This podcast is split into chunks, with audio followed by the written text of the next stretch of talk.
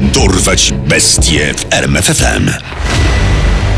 Imię i nazwisko Nils Hogel. Miejsce i okres działalności Niemcy od 1999 do 2005 roku. Liczba ofiar Potwierdzone 85, domniemane nawet 300. Skazany na Dożywocie. Dorwać bestie w RMFFM.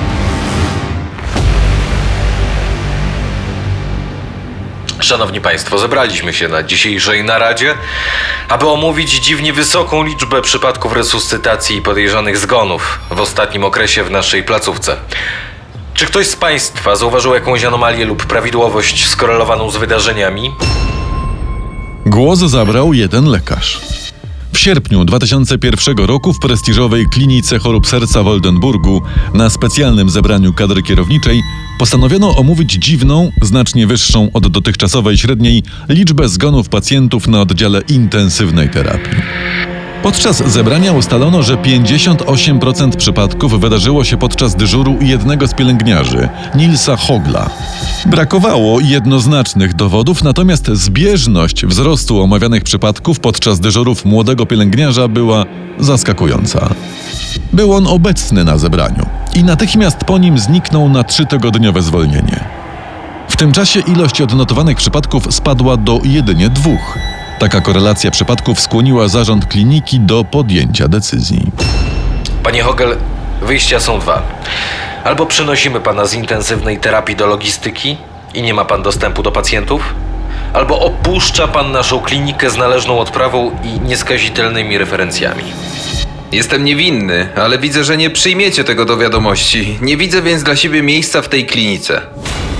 Doskonała opinia, jaką otrzymał, pozwoliła mu bardzo szybko znaleźć zatrudnienie w innym renomowanym ośrodku w Delmenhorst w Bremen. Zaczął już w grudniu 2002 roku i z początku niczego specjalnego nie zauważono.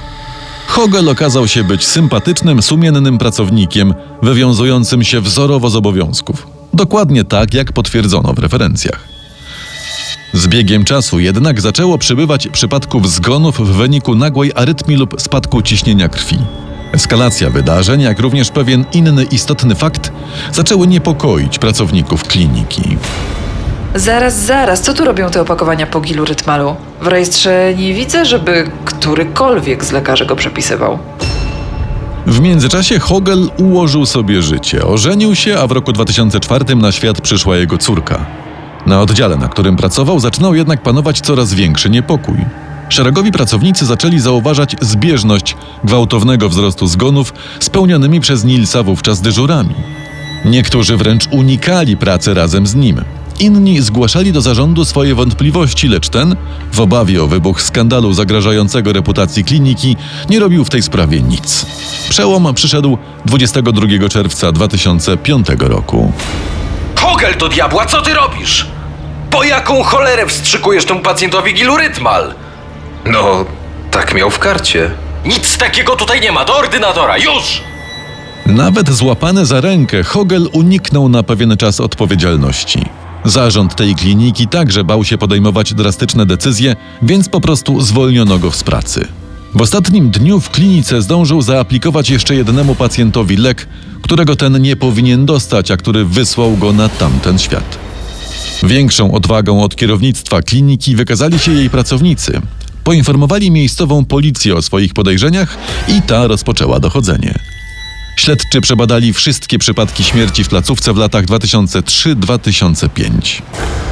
Zobacz, liczba zgonów podczas resuscytacji na intensywnej terapii w tym okresie podwoiła się względem poprzednich lat, a prawie 3 czwarte z nich wydarzyło się podczas dyżurów Nilsa Hogla.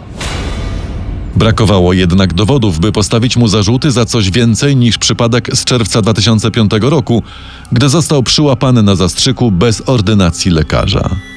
Sąd okręgowy skazał go w grudniu 2006 roku za usiłowanie zabójstwa na 5 lat więzienia i pięcioletni zakaz wykonywania zawodu.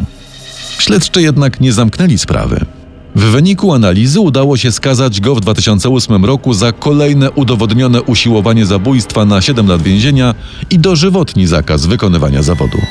Gdy Nils siedział w więzieniu, prace śledczych i biegłych nad innymi podejrzanymi przypadkami trwały.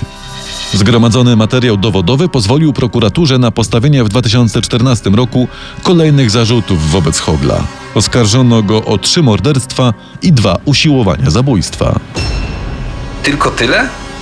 Tak naprawdę w Delmenhorst zabiłem 30 pacjentów, a łącznie próbowałem 90. Ale dwie trzecie udało się odratować. Niespodziewane przyznanie się do winy wywołało prawdziwą burzę w wymiarze sprawiedliwości, środowisku lekarskim i w mediach. Kim był naprawdę Nils Hogel, młody pielęgniarz, który okazał się seryjnym mordercą? Nikim nadzwyczajnym. Urodził się 30 grudnia 1976 roku w Wilhelmshaven. Jego ojciec i babka byli pielęgniarzami, matka asystentką prawną. Chłopak miał normalne dzieciństwo, bez charakterystycznych dla innych przypadków seryjnych zbrodniarzy, domowych epizodów przemocy, wykorzystywania, nałogów czy innych patologii. Wręcz był trzymany przez matkę pod kloszem i chroniony przed wpływem świata. Być może dlatego dość ciężko przeżył krótki kryzys, który zdarzył się w małżeństwie rodziców, gdy miał 11 lat. Doświadczenie to wywołało u niego stany depresyjne i lękowe, które miały nawracać w przyszłości. W szkole średniej odreagowywał to przybierając maskę wesołka, był w centrum uwagi towarzystwa i rozśmieszał rówieśników. Swoją przyszłość widział w straży pożarnej, jednak nie przeszedł testów zdrowotnych i skierował się ku medycynie. Nie dał sobie jednak rady na tak wymagającym kierunku i zmienił go na pielęgniarstwo, które tak dobrze znał z rodzinnego domu. Hogel, ty dostajesz przydział na intensywną terapię. To bardzo odpowiedzialne stanowisko. Mam nadzieję, że podołasz.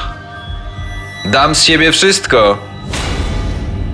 Dla świeżaka presja, stres i traumy, jakich doświadcza się w takim miejscu, nie były łatwe do przełknięcia, w przeciwieństwie do alkoholu. To nim młody pielęgniarz dodawał sobie odwagi i leczył trudne doświadczenia. Prawdopodobnie poczucie kompleksów na tym punkcie sprawiło, że chciał udowodnić swoją wartość podczas skutecznych reanimacji. Spróbować stworzyć wizerunek superbohatera intensywnej terapii, choć sam zeznał, że doprowadzał pacjentów do takiego stanu z nudów. Skazanie Hogla nie zatrzymało machiny śledczej. Powstał specjalny zespół cardio, który analizował całą zawodową ścieżkę mordercy. Ekshumowano 134 ciała na 67 cmentarzach w kilku krajach. Zebrano zeznania tych, którzy przeżyli i tych, którzy z nim współpracowali. Ogrom materiału pozwolił postawić mu kolejne zarzuty. Niels Hogel zostaje oskarżony o spowodowanie śmierci 107 osób. Mamy dowody, które udostępnimy prokuraturze i sędziemu. Ostatecznie prokuratura w styczniu 2018 roku oskarżyła go o zamordowanie 100 osób. 36 w klinice w Oldenburgu i 64 w Delmenhorst.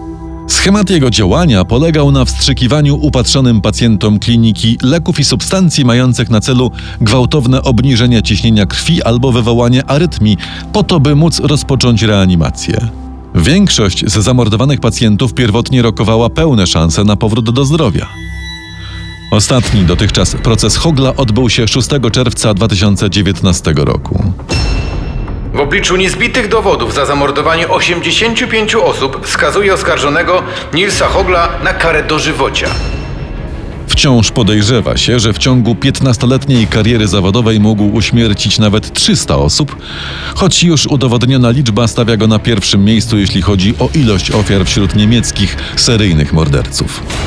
Prokuratura zapowiedziała również pociągnięcie do odpowiedzialności wszystkich, którzy zamiatali zbrodnie Anioła Śmierci pod dywan tylko po to, żeby zachować dobrą reputację. Poznaj sekrety największych zbrodniarzy świata. Dorwać bestie w RMFFM.